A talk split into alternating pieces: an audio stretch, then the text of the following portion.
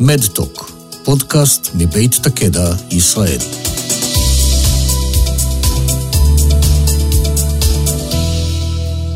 שלום רב, כאן ליאת אלון בפרק נוסף של מדטוק, פודקאסט מבית תקדע ישראל. היום אנחנו בפרק מיוחד שיעסוק בטרנדים בעולם הרפואה וכיצד הם הולכים להשפיע על האופן שבו אנו צורכים בריאות.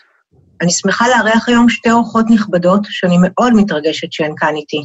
דוקטור רנית ינאי, מנהלת היחידה למחלות מעי דלקתיות בבית החולים בלינסון, ועדי יופה, טרנדולוגית ומומחית לעתידנות עסקית. שלום לשתיכן. שלום רב.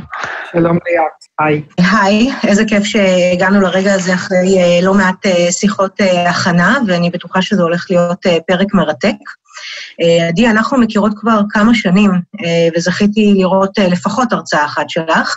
אני שמחה שאת פה איתנו, כי את החלק הראשון של השיחה אני רוצה להקדיש לסקירה שלך על הטרנדים שאת חוזה שיעצבו את העולם שלנו בחודשים והשנים הקרובות, בדגש על עולם הרפואה כמובן, ובעיקר בראי הטירוף שהעולם חווה בחצי שנה האחרונה. אבל אולי לפני שנתחיל, אני אשמח אם תוכלי לספר קצת על עצמך ומה זה בכלל טרנדולוגית. אז אני אתחיל מעצמי, ותוך כדי אני אספר על מה זה בכלל טרנדולוגית. אז אני כבר 14 שנה עוסקת ב, בעצם בחיזוי מגמות עתיד, זה בעצם המשמעות של טרנדולוגית, זה המדע הזה שחוזה טרנדים. אני עובדת עם ארגונים גדולים בארץ בכל מיני תחומים, בעצם מנסה לשרטט עבורם את המגמות שישפיעו על העתיד שלהם, על הוקטורים הגדולים שמשנים את כל מה שאנחנו בעצם מכירים. אני מרצה, כמו, כמו שאמרת, אני מרצה לא מעט, בהרבה מאוד חברות ו- וארגונים, גם בסקטור הציבורי. מלמדת בבית ספר למינהל עסקים במרכז הבינתחומי בהרצליה, וכתבתי ספר שיצא לפני שנה, עוד לפני הקורונה, שעוסק בעצם בשיטה לחזות טרנדים בעולם משובש. אז אני בעצם אשמח אם תוכלי קצת לספר על העקרונות, איך את בעצם חוזה טרנדים, על מה את מתבססת, וגם נתחיל לאט לאט לצלול לדוגמאות קונקרטיות, ופה אני אשמח לשמוע גם את דוקטור רנית ינאי ולראות איתה איך זה בא לידי ביטוי בחיי היום-יום שלה כרופאה. אוקיי, אז בואו קודם ננסה רגע להבין איך, זה לא רק איך חוזים טרנדים, אלא באיזה עולם אנחנו חיים. ואני טוענת כבר הרבה מאוד שנים שאנחנו חיים בעולם משובש, זה לא קשור רק לקורונה, תכף כמובן נרחיב על הקורונה ועל השיבוש שהיא יוצרת, אבל בעצם הטענה שלי היא שאנחנו חיים בעולם שקשה מאוד לחזות את ההתפתחויות שלו קדימה, ולכן אני קוראת לזה שיבוש, אני יודעת שזה נשמע קצת קונוטציה רעה, אבל אני חושבת שככל שאנחנו נפנים שאנחנו חיים בעולם משובש, אנחנו גם נדע אולי אה, לייצר שיטות עבודה שהן שיטות שרלוונטיות לעולם שהוא עולם שהוא לא כמו שאנחנו מכירים אה, בעשורים האחרונים. אה, ובעצם העולם המשובש אומר אה, שהשיטות הישנות, אה, או השיטות המסורתיות, אני אקרא להן ככה, שבעצם הן היו השיטות של המאות שנים האחרונות, שבעצם אומרות, כדי להבין מה הולך להיות בעתיד, אני צריכה אה, להתבסס על מה שקרה בעבר, ובעצם להניח שמחר בבוקר יהיה מה שהיה בעבר, פלוס עוד משהו, או מינוס משהו. אני אתן את זה רגע לא מהעולם הרפואה, אני אתן את זה רגע מהעולם הפופולרי שכולנו מכירים. אם בשנת 80 הסופרים, היינו קונים בסופרים של 500 מטר, ואחרי זה ב-1,000 מטר, אז יכולנו להניח שהסופר הבא יהיה 2,000 מטר. זו הייתה מין איזושהי אבולוציה כזאת של התפתחות של קונספטים, שכל פעם התבוננה בעצם אחורה, ועשתה איזושהי קפיצה קדימה באותו קונספט. וכשאנחנו מתבוננים על זה היום, ואנחנו אומרים, אוקיי, יש לנו עכשיו סופרים כאלה, או יש עכשיו איזשהו מודל בעולם הרפואה של שירות, נניח, לחולה, שהיה מבוסס על מה שהיה קודם פלוס עוד משהו. עכשיו, אם אני אשאל אתכם איך ייראו הדברים בעתיד, או אני לא מדברת על העתיד המאוד רחוק, אלא על העתיד של עוד כמה שנים, חמש שנים, עשר שנים, אני חושבת, ובעצם זו טענה ש, שאני ככה טוענת אותה הרבה, הרבה מאוד זמן, זה שאם אני אסתכל מה היה לפני שנתיים, איך רופאים טיפלו בחולים לפני שנתיים, האם זה מעיד על איך הם יטפלו בהם אה, בעוד שלוש שנים, או אם אני אקח את האנלוגיה של, של הסופרים, האם אני יודעת להגיד מתוך מה שהיה לפני שנתיים, איך ייראו הסופרים של העתיד, ואפשר לקחת את זה להרבה מאוד דוגמאות. איך ייראה החינוך, איך ייראו... רשתות חברתיות, איך נצרוך תוכן, איך יראו משפחות, כמעט כל סוגיה בחיים שלנו, אם אנחנו נתבונן עליה רגע בנקודה הנוכחית, ושוב, אני שמה רגע את הקורונה בצד, תכף נתייחס אליה, האם הסיפור של מה שהיה לפני כמה שנים מספר לי את הסיפור של העתיד. ובעצם פה אני שומטת את, ה, את הדבר הזה המאוד מאוד אה, אה, בסיסי, שהמדע כולו בעצם, אה, לא רק בעולם הרפואה, בעצם יושב עליו. זאת אומרת, גם העולם העסקי וגם העולם הציבורי, כשהוא מנסה לתכנן קדימה, הוא, הוא, הוא בעצם מנסה לצייר קווים, אני אומר, אה, אה, שנמשכים מנקודה לנקודה. אה, ואני חושבת באמת, ואולי דוקטור ינאי יכולה לאתגר אותי כאן, שנניח את, את הטענה הזאת, כשאנחנו רואים את זה נניח בקורונה, אנחנו רואים את השיבוש הזה באופן מאוד מאוד חזק. זאת אומרת, הרפואה אין לה ניסיון עבר עם הקורונה, יש לה ניסיון עבר עם מגפות, עם דברים דומים, אבל לא באמת עם הקורונה, ואז אנחנו רואים באמת רופאים ו- ומומחים ש- שאומרים לנו, אנחנו, לא, לא, זה לא קרה בעבר, אז אנחנו לא יודעים להקיש מזה מה, מה יהיה, אנחנו פשוט לא יודעים מה יהיה עוד חודש, מה יהיה עוד חודשיים, מה יהיה עוד שנה. אז אולי אה, באמת בנקודה הזאת אז... אה, נבקש ממך, דוקטור ינאי, לספר לנו קצת מה עובר עליכם בחודשים האחרונים, ואז עדי, אם תוכלי לתת את העקרונות, אה, ונוכל להמשיך.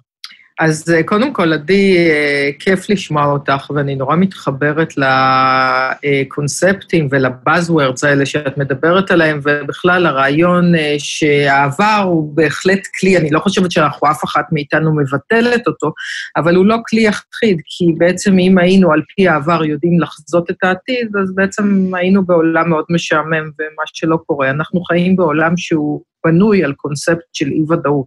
כל מה שאנחנו עושים קשור באי-ודאות, ולכן יש מקום למקצוע כמו עתידנות, ולעשות פרדיקציה או לחזות את העתיד או לחזות מה יהיה. אני חושבת שהוא כן צריך, החיזוי הזה צריך כן לקחת בחשבון אספקטים של העבר, אבל בהחלט לקחת בחשבון גם דברים שאנחנו לא יודעים אותם בכל מישור, וברפואה זה נורא נורא ברור. זה תמיד היה ברור, כי אנחנו לא יודעים, רוב המחלות או רוב הבעיות הרפואיות הן בעיות נורא מורכבות. והמשמעות של בעיה מורכבת היא, זה בעיה שאנחנו לא יודעים את הסיבה ואת התוצא, את התוצאה, וגם המהלך הוא לא תמיד ברור, והוא גם משתנה בציר הזמן בגלל שנכנסים משתנים רבים אה, שקשורים לטרנדים, בדיוק מה שאת עוסקת בהם.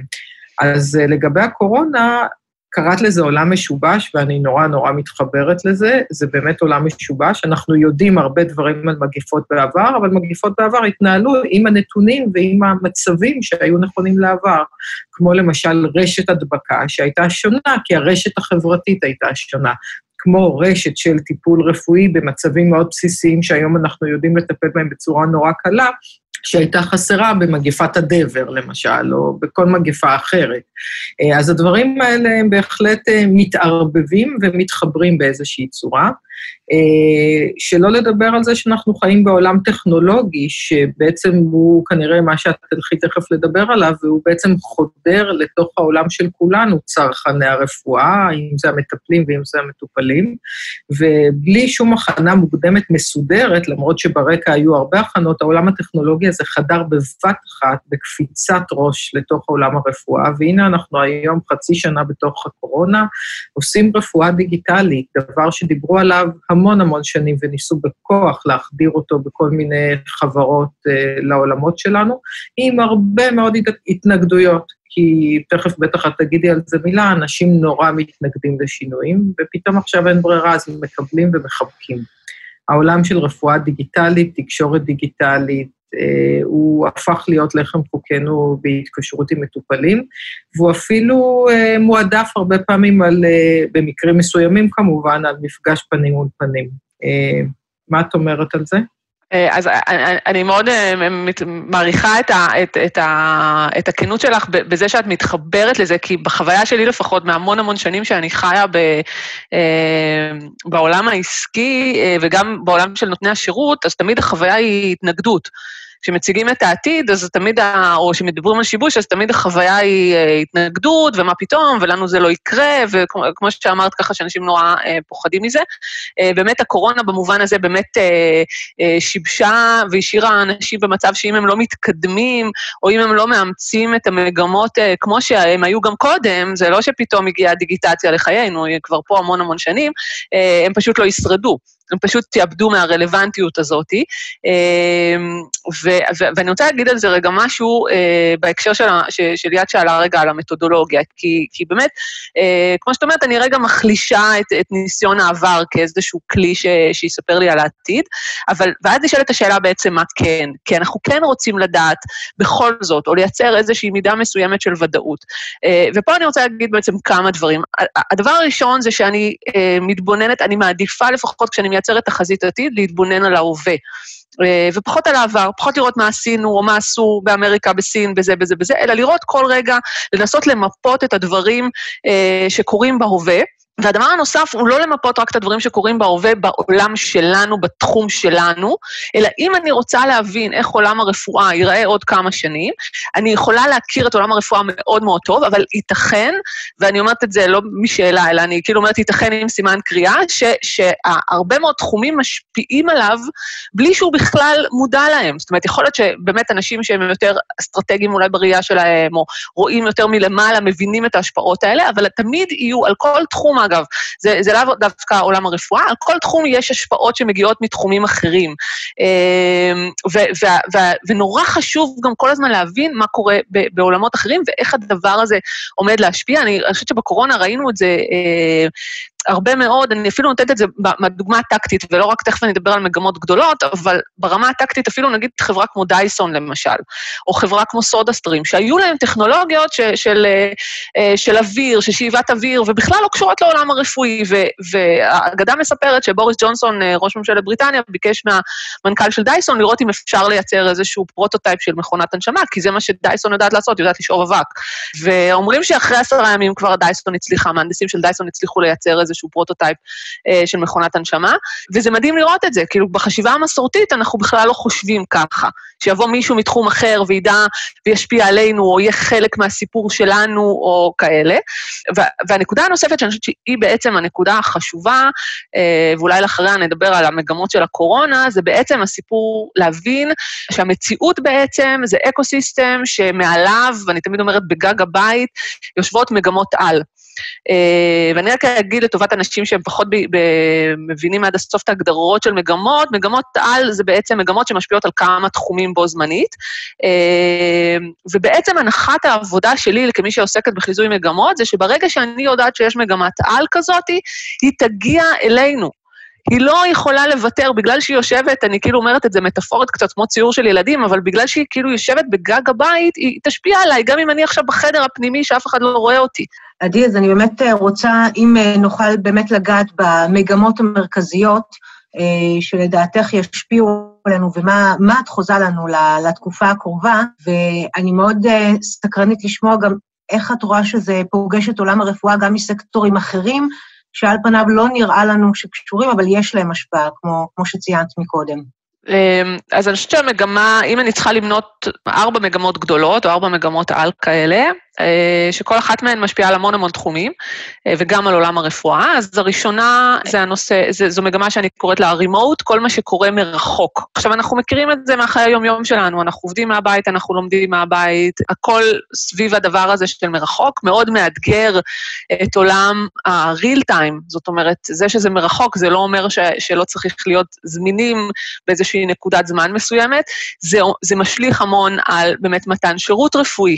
עכשיו, לא רק באינטראקציה שלי מרחוק עם אה, רופא, אלא כל מה שקשור לאקוסיסטם הזה של הרפואה, וגם אני אגיד, ובטח דוקטור ינאי מכירה את זה יותר טוב ממני, ניתוחים מרחוק, אה, פרוצדורות שנעשות מרחוק, כל העולם הזה הוא עולם אה, בעיניי סופר מעניין, סופר רלוונטי, שעשה קפיצה מאוד גדולה באמת בקורונה. אז דוקטור ינאי, אה, בואי תרחיבי על הנקודה, אני מאוד אשמח לשמוע ממך, אמרת מקודם שעשיתם אה, זינוק מטורף, ואפילו היה נשמע מדברייך שאת מרוצה מזה, אז אה, אני רוצה לשמוע על זה עוד קצת.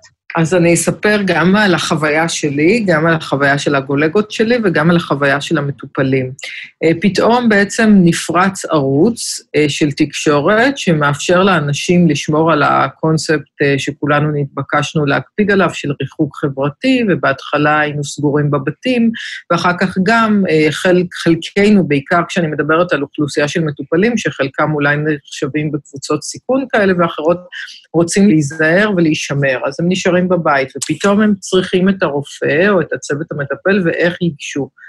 אז מצאנו את עצמנו מדריכים בצורה מאוד קלה, אנשים גם מבוגרים, ליצור תקשורת, או כמו שכולנו עשינו, בכלי כמו וואטסאפ, אה, אז פתאום אפשר לדבר בוואטסאפ, כולנו מדברים בזום, או בפלטפורמות ווביות אחרות שמאפשרות אה, בעצם תקשורת גם עם וידאו וגם בלי וידאו, כמו שאנחנו בעצם מדברות כעת, אה, ובעצם להעביר מסרים וליצור גם קשר בין אישי, כי יש הבדל בין תקשורת כשאתה רואה פנים של מטופל, או פנים של אדם שאתה מייצר איתו שיח, לבין רק תקשורת דרך voice, דרך קול.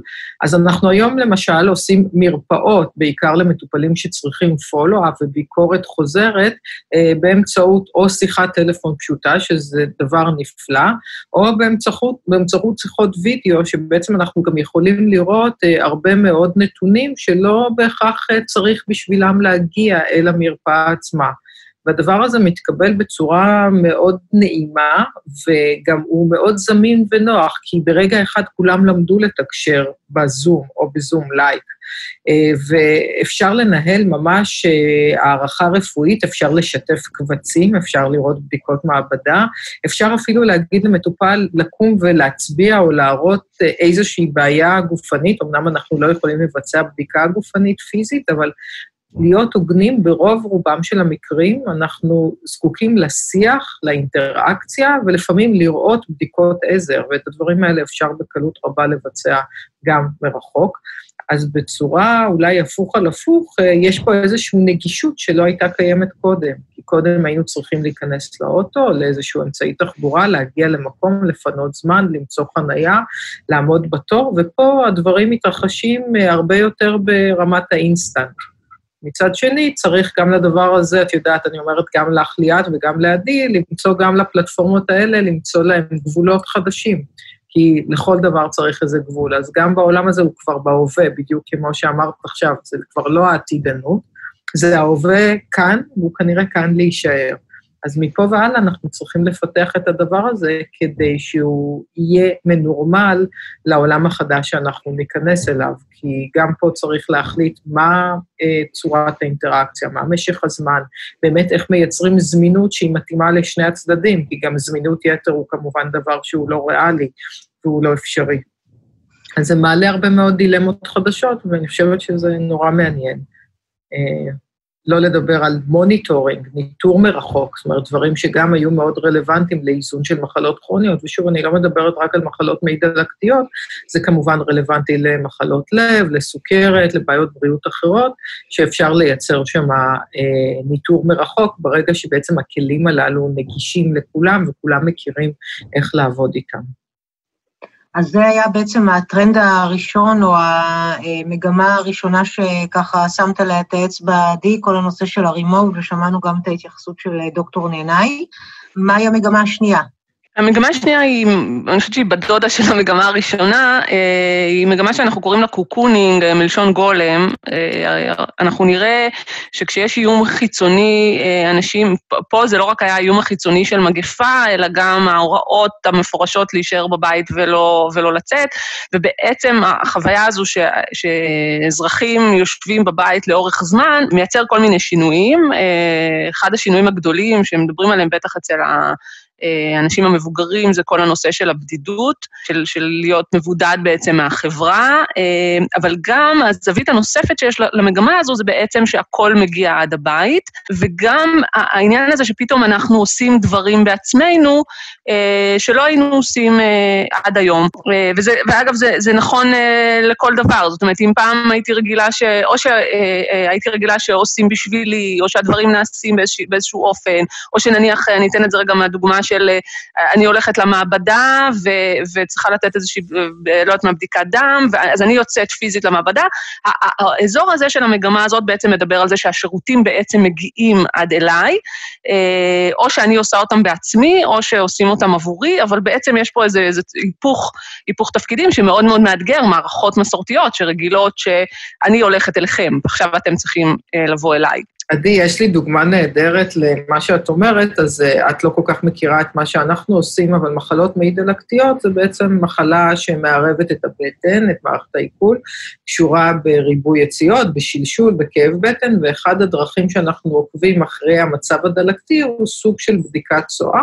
קוראים לה קל פרוטקטין, שעד היום אה, בישראל וברוב מדינות העולם שהנחילו את הבדיקה הזאת, היה מקובל לעשות אותה במעבדה. את יכולה מיד להתחבר לזה שבדיקת צואה זה אפילו משהו יותר מאתגר לכל אחד מבדיקת דם, בגלל איך שנותנים אותה ומה שהיא, ופתאום יש המון ערכות והמון חברות שצצו עם כלים לעשות את הבדיקה הזאת בבית. אז שוב, כמו שדיברנו קודם, היו מכשלות, החברה לא רצתה לקבל אותם, לא משנה מה, לא, זה לא קומפני, אלא ה-society, או מכל מיני סיבות שהם, שוב, כמחסומים לדברים חדשים ולדברים משתנים, ופתאום עכשיו שיש את הקורונה, כולנו רוצים שיעשו monitoring של קלפרוטקטין בבית, אז פתאום יש פריחה של ניטור מהבית של בדיקות צואה, גם המטופלים, גם הרופאים, גם המטפלים, וגם המבטח, גם ארגוני הבריאות שאולי התנגדו להחדיר את הבדיקה, טראח, רוצים את הדבר הזה אצלהם בסלון, כי זה מתאים ל cocooning הזה שאת מדברת עליו.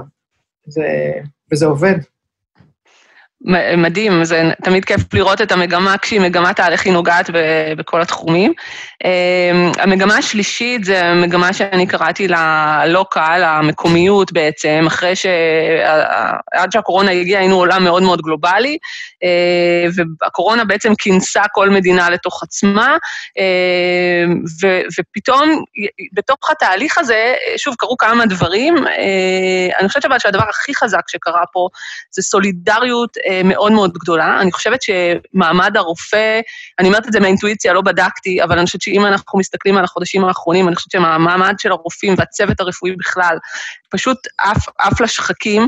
ראינו המון אה, אה, ג'סטות כאלה של סולידריות שתומכות בעצם בצוותים הרפואיים בכל החודשים הקשים ועד היום.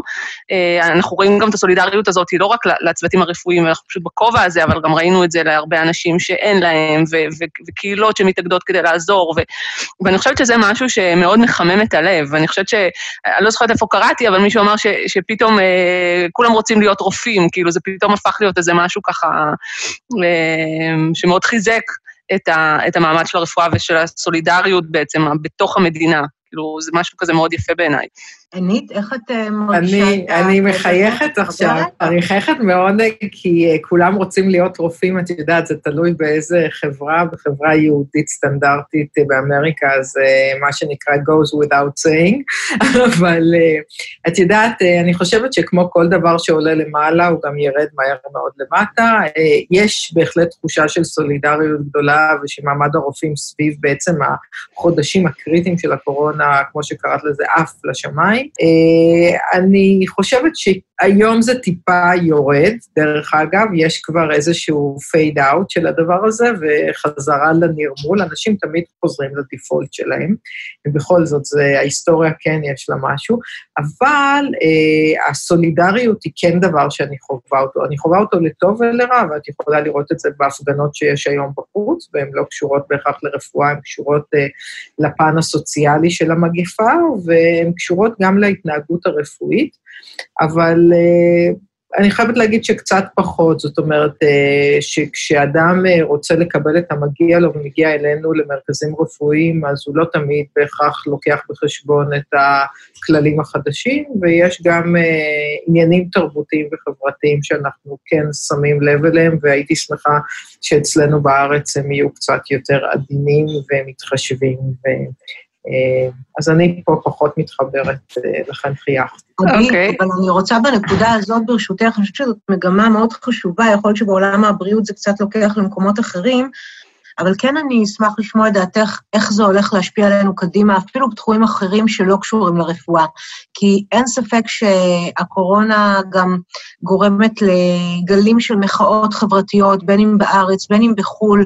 לי זה נדמה ברמה האישית שכן הולכים להיות פה שינויים מאוד עמוקים ברמה חברתית, ומעניין אותי לשמוע את דעתך בהקשר הזה ואיפה את רואה את זה נוגע בנו. אה, אז, אז פה אני אתייחס אה, לתחזית שכתבתי עוד לפני הקורונה ופורסמה בדצמבר 19, שזה כמה חודשים לפני הקורונה, ושם כבר אה, זיהיתי זרמים תת-קרקעיים של אה, רצון לשינוי.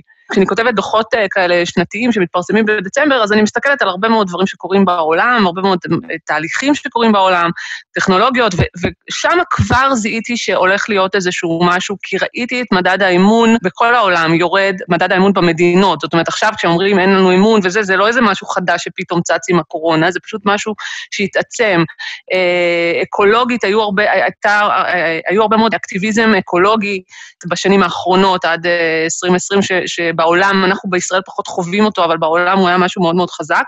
גם הבינו פתאום שהטכנולוגיה והמחוברות הזאת האינסופית, יש לה מחיר אה, מאוד גדול, אגב, בהרבה מאוד, זאת אומרת, יש לזה הרבה מאוד תועלות פונקציונליות, אבל יש לזה גם הרבה מאוד מחירים, והקפיטליזם, כמו שאנחנו הכרנו אותו עד ה... זאת אומרת, אנחנו בעצם מכירים אותו, אבל כאילו בתקופה שלפני הקורונה היה מין איזה שפע בלתי נגמר, אה, ואנשים קנו עוד ועוד ועוד ועוד ועוד, ובנקודה הזאת אני זיהיתי שיש, מתפתחות קבוצות אה, שמתחילות, הן לא מתחילות מה, מהכיף ומהשפע, הן יותר אידיאליסטיות כאלה, הן יותר אקטיביסטיות, והן אומרות בעצם, רגע, אנחנו צריכים רגע לתקן ולאזן את העניין הזה, אנחנו רוצים לקנות פחות, זה קהילות שנקראות קהילות זירו וייסט, אה, כמה שפחות לבזבז, אנשים שאומרים, רגע, אני מתנתק מה, מהטכנולוגיה, אפילו רק כשאני עם הילדים, זאת אומרת, התחילו כל מיני כאלה סימנים קטנים, ואני טענתי שבעצם המגמה שאנחנו נכנסים אליה היא מגמה שקראתי לה future of free owning, זאת אומרת, לקחת בעלות מחודשת, אנחנו נראה שאנשים, בגלל שאין להם בעצם אה, איזה אבא או אימא גדולים כאלה שיגידו להם, זה נכון, זה לא נכון, זה, זה טוב, זה לא טוב, אז בעצם מה, ש, מה שאנחנו נראה זה שאנשים עושים, לוקחים את הבעלות המחודשת על החיים שלהם, על העתיד שלהם, אה, וירצו שינוי. בשעתו שאמרתי את זה, אנשים, והיינו בשיא השפע, אנשים חשבו ש, שירדתי מהירח, אבל שלושה חודשים אחרי זה, כשהגיעה הקורונה, פתאום ראיתי את זה עולה, עולה למעלה, את הדבר הזה, ו, והאקטיביזם הזה לא ישב סתם, הוא לא פתאום צץ, אני חושבת שהוא ישב על איזה משהו שהבשיל אה, ונבט, וכן, אני מעריכה שאנחנו נראה תיקון, אגב, שיבוא אה, בעיניי מהעולם העסקי, זאת אומרת, העולם העסקי ייקח את, את הדבר הזה, את ההזדמנות הזאת, להפוך את העולם להיות יותר טוב, שוב, עם כל ההסתייגויות של, ה, של, ה, של מה שאני אומרת עכשיו, ובעצם ינסה להגיד, אנחנו רואים את זה בעולם, חברות גדולות שבעצם אומרות, אני ביזנס פוזיטיב, אני עכשיו עושה משהו שהוא לא רק שורת הרווח שלי, הוא כן שורת רווח, כי אני צריך להרוויח, אבל אני גם רוצה להיטיב עם כדור הארץ, אני רוצה להיטיב עם הקהילות. אני רגע חייבת להגיד לעדי, א', גם לזה אני נורא מתחברת באופן מפתיע, אז אני חושבת שטרנדים של קיימות קיימים כבר מעל עשור, ואפשר לראות ניצנים לזה בכל מיני מקומות בעולם, אז uh, מתחברת לכל מה שאת אומרת, לאקטיביזם, ל-zero waste, רואים לזה ניצנים בהרבה מאוד צורות ובהרבה מאוד תתי חברות. אה, אני אשמח לראות שבאמת העולם העסקי לוקח את זה צעד אחד קדימה ומתמנף באופן אותנטי ולא באיזה מין אופן מניפולטיבי שמקדם את הפן העסקי ואת הרווח.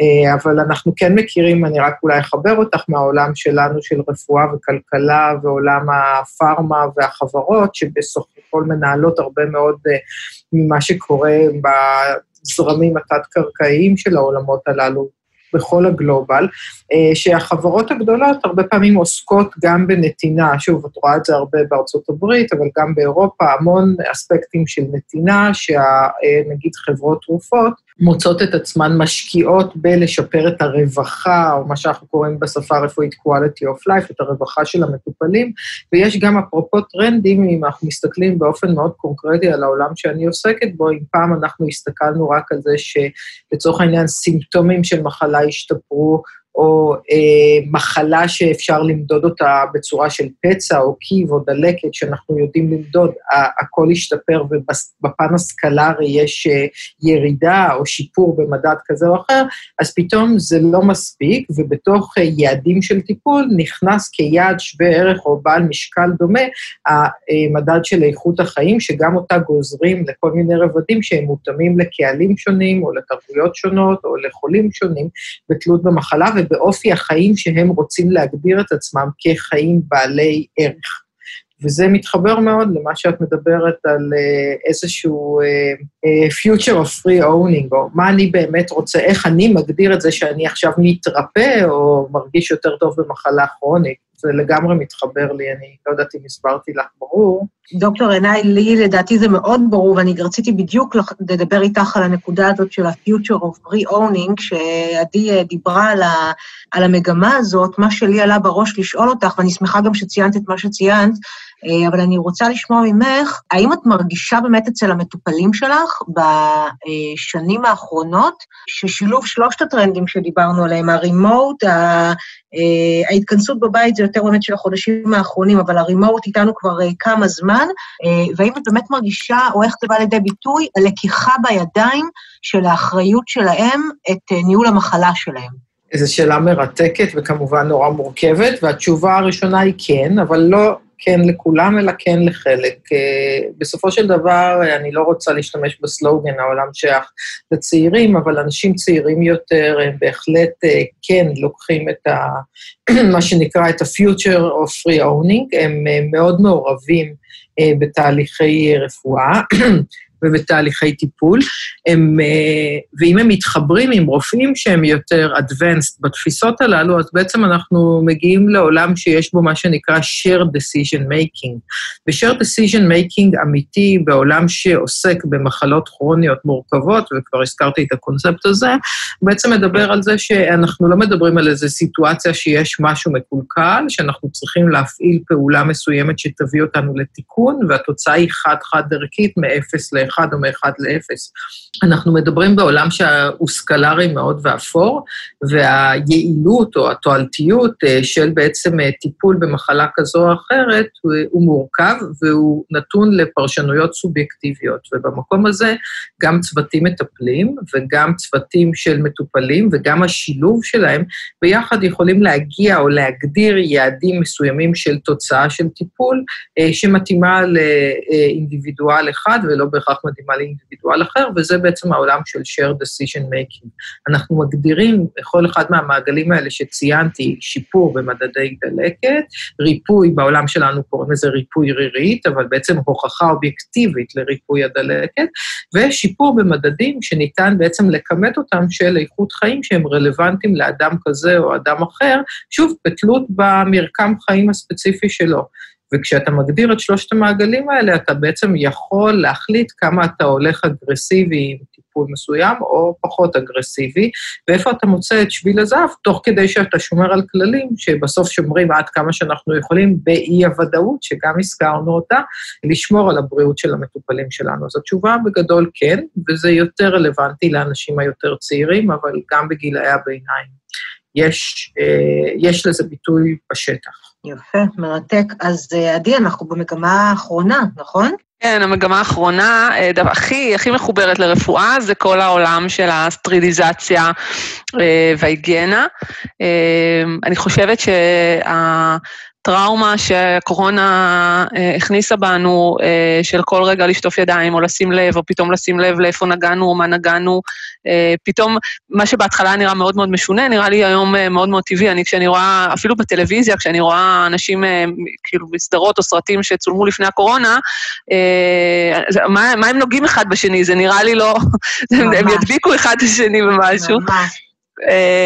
אז אני חושבת שפה יש איזה פה, פה קורה משהו מאוד מאוד מעניין, אה, אה, שאיזושהי סקפטיות כזאת, זאת אומרת, נכנס, נכנס, נכנס לנו איזשהו צ'יפ חדש אה, לסיסטם, שיהיו לו הרבה מאוד השפעות אה, אה, על, על כל האינטראקציה שלנו עם אנשים, או בתוך חללים פיזיים, אה, בבית מלון, במסעדה, במטוס, ברכבת, באוטובוס, אה, ואני חושבת שזה אה, here to stay ברמה כזאת או אחרת, ובאמת המקומות האלה, או האינטראקציות, יצטרכו באמת לראות איך הן מתאימות עצמם לדבר הזה. טוב, זה נורא קל, את יודעת, עדי, בעולם שלנו סטריליזציה זה לחם חוקנו, אז קל.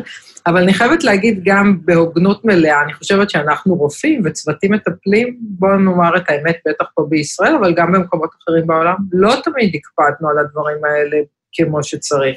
אז פתאום רואים שיש פה הקפדה מאוד יתרה, ומה שאולי פעם, אה, כשמישהו היה עושה את האקסטרה מייל, אז היו מסתכלים עליו, מה אתה כל כך אה, קשוח, ומה אתה כזה מין OCD בלא קריטי. אז היום כולם עושים את זה, כולם שומרים על הסטריליזציה וההיגיינה על פי הכללים האלה, בטח בעולמות שלנו של רפואה. פה זה הפך להיות אה, ממש מנדטורי, וזה עובד. וזה עובד. אז אני חושבת שזה בהחלט דבר טוב לנו, Uh, בעולם בחוץ, אני לא יודעת, עדי, באמת מה את חושבת על זה, אבל אני חושבת שיהיה צריך טיפונת לשחרר. זה לפעמים הולך לטיפה too much, והריחוק החברתי, אני בטוחה שיהיו לו מחירים מאוד גדולים. בדיוק חשבתי על זה שלפני כמה ימים, כשתינוקות קטנים שנולדו לעולם, הם צופים באנשים עם מסכות, והם מאבדים בעצם את כל הטאץ' של ללמוד הבעות פנים בגיל שאתה צריך אולי, אנחנו אפילו לא יודעים מה המשקל של זה, לפתח כל מיני skills חברתיים שנראה אותם אה, אולי בעוד עשור, מה ה impact של הדבר הזה. מעניין מה את חושבת על זה. אני מסכימה לגמרי עם זה. אני חושבת, אני, אגב, אני אומרת את זה בתור מי שבאמת מרצה ובאה באינטראקציות שעד אה, היום כשאני בזום, חסר לי משהו מהאנושיות הזאת, ואני חושבת שככל שהחודשים של הקורונה אה, נקפו, אני הרגשתי שאין מחיר לאנושיות. אין מחיר, אין לזה מחיר, אין לזה תחליף, אין לזה, לא משנה כמה הטכנולוגיה יודעת להעביר ממרחב למרחב.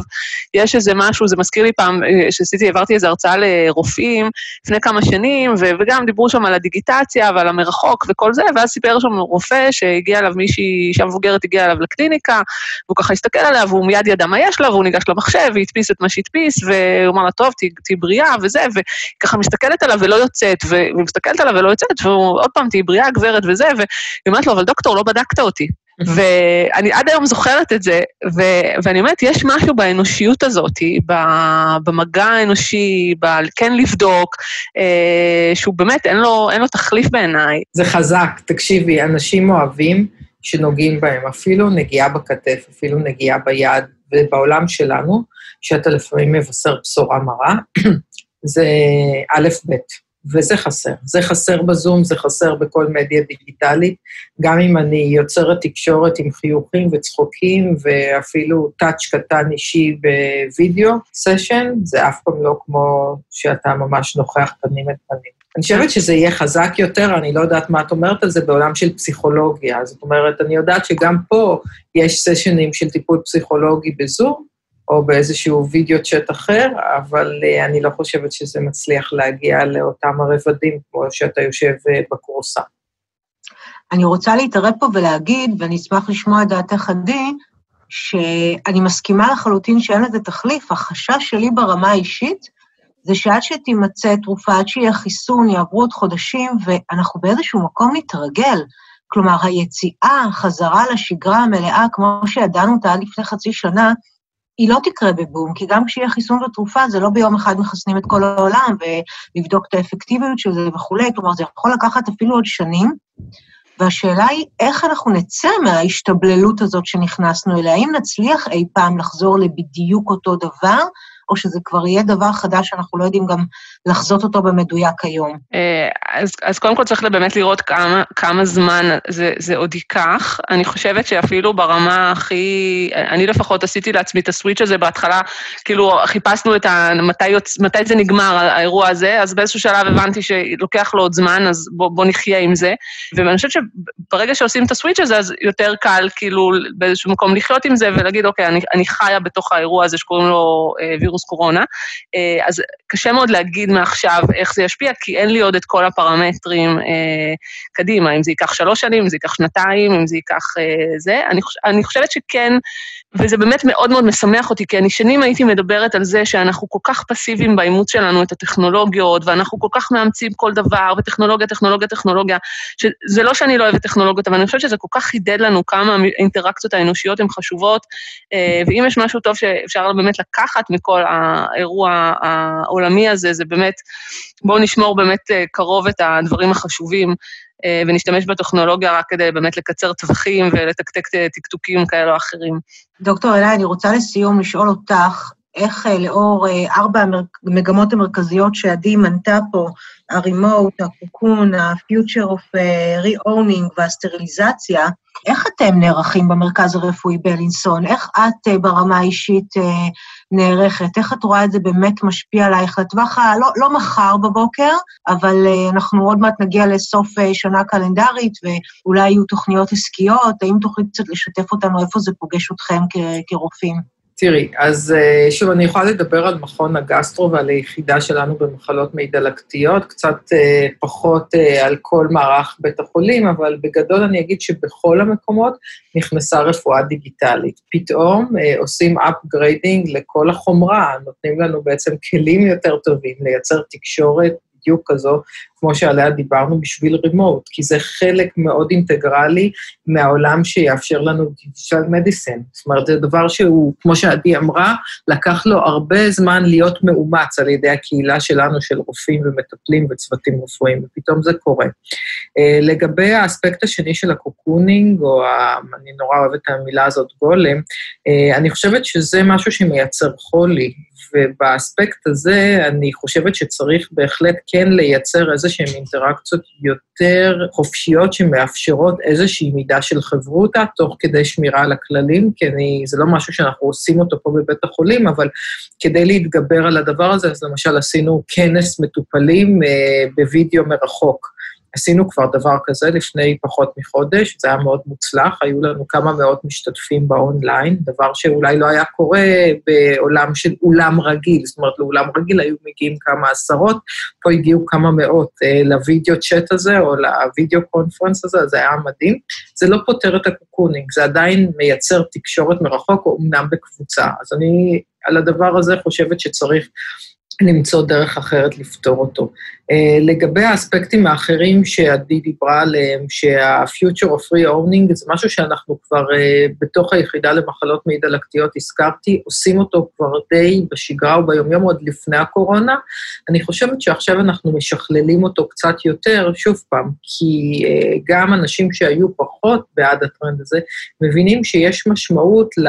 אני קוראת לזה ברגנינג, לא בפן השלילי שלו, להתמקחות עם המטופל, אלא ללכת איתו, איתה, יד ביד ולנסות ולהבין ביחד מהם היעדים של האדם או האינדיבידואל שעומד מולך. כשאתה עושה את הדבר הזה, אתה בעצם מצליח גם לקדם, וזה למעשה בכל תקשורת בין אישית, אפילו בתקשורת זוגית, אתה מצליח להגיע להישגים הרבה יותר טובים כשאתה בעצם מקשיב. והקשבה היא חלק מהסקילס שנדרשים לאדם שהוא מטפל, גם לרופא. משהו שאולי הרבה פעמים הלך לאיבוד בעשורים האחרונים, שוב, כי אימצנו את הטכנולוגיה בצורה קצת אחרת. עדי הזכירה את זה, הרופא שמקליד או מתקתק על המחשב. צריך להסתכל על מטופל או להקשיב לו. אז כשאתה חי בעולם המאתגר הזה עכשיו של הקורונה, כשאתה צריך לעשות digital medicine או רפואה מרחוק, ובטח אם זה עם וידאו, אתה לא יכול לשבת ולהקליד, כי אתה צריך להסתכל על הבן אדם. זה מייצר עוד אינטראקציה, וזה מאפשר את השיח הזה שנותן גם לצד השני להגיד מה הוא רוצה ואיך הוא היה רוצה לראות את התוצאה של הטיפול. ולגבי הקריטריון האחרון, גם דיברתי עליו, הטרנד הזה של סטריליזציה והיגיינה, אז אני חושבת שהוא בסופו של דבר בהרבה אספקטים חיובי, אם לשחרר טיפה, גם את זה הזכרתי אז. בסוף אני חושבת שזה יכול להביא אותנו לאיזשהו לייר יותר גבוה ויותר טוב, אם אנחנו נדע לעשות את ההתאמות הנכונות, גם כשנצא מהקורונה ונחזור לעולם שיש פה פחות ריחוק חברתי. תודה, דוקטור ינאי. עדי, את רוצה לסיום ככה להגיד משהו, אה, לחדד עוד נקודה שכדאי שנשים אליה לב, בין אם בבניית תוכניות עסקיות ובין אם אה, באופן כללי? אמ, אני חושבת שכל מה שקשור, בטח עכשיו המון ארגונים עסוקים בלבנות את התוכניות שלהם ל-2021, אז אני אה, רוצה להזכיר את הדברים שדיברנו עליהם ככה בתחילת הסשן הזה, של בואו לא, נסתכל פחות על מה שעשינו לפני שנה או לפני שנתיים, אה, בואו ניקח בחשבון שאנחנו חיים בעולם משובש, שהוא חסר ודאות, ולכן אנחנו צריכים באמת מיומנויות חדשות, אנחנו צריכים לאמץ, לא משנה מה אנחנו עושים, אה, לאמץ מיומנויות חדשות שפשוט יעזרו לנו לצלוח בהצלחה, אה, לא רק לעבור, אלא לעבור בהצלחה את המסע הזה בתוך עולם שהוא מאוד מאוד מאתגר. יש לו הרבה מאוד הזדמנויות ודברים טובים, אבל יש בו גם הרבה מאוד אתגרים. אה, ואני חושבת שככל שבאמת יהיו לנו מיומנויות חדשות ונהיה מודעים לזה שאנחנו צריכים מיומנויות חדשות, אה, אז הדרך תהיה אה, יותר קלה, אם לא פיזית, אז לפחות בנפש. יפה. טוב, אז כמו שגם אני חזיתי, הייתה פה שיחה מרתקת. אה, שלדעתי נתנה כלים אה, משמעותיים גם אה, לרופאים, גם לאנשים באשר הם, ואני מאוד מאוד שמחה שקיימנו אותה, ואני רוצה שוב להודות לכם, גם לך, דוקטור ענית ינאי, וגם לך, עדי יופה. תודה ליאת על הסשן הזה. עד כאן במהדורה הזאת של מתוק, הפודקאסט מבית הקדע ישראל. תודה שהייתם איתנו. תוכלו להאזין לפרקים נוספים של מתוק, הזמינים באתר תקדע ישראל, בספוטיפיי ובאפליקציות הפודקאסטים של גוגל ואפל. נשתמע בקרוב כדי להיות קשובים לבריאות.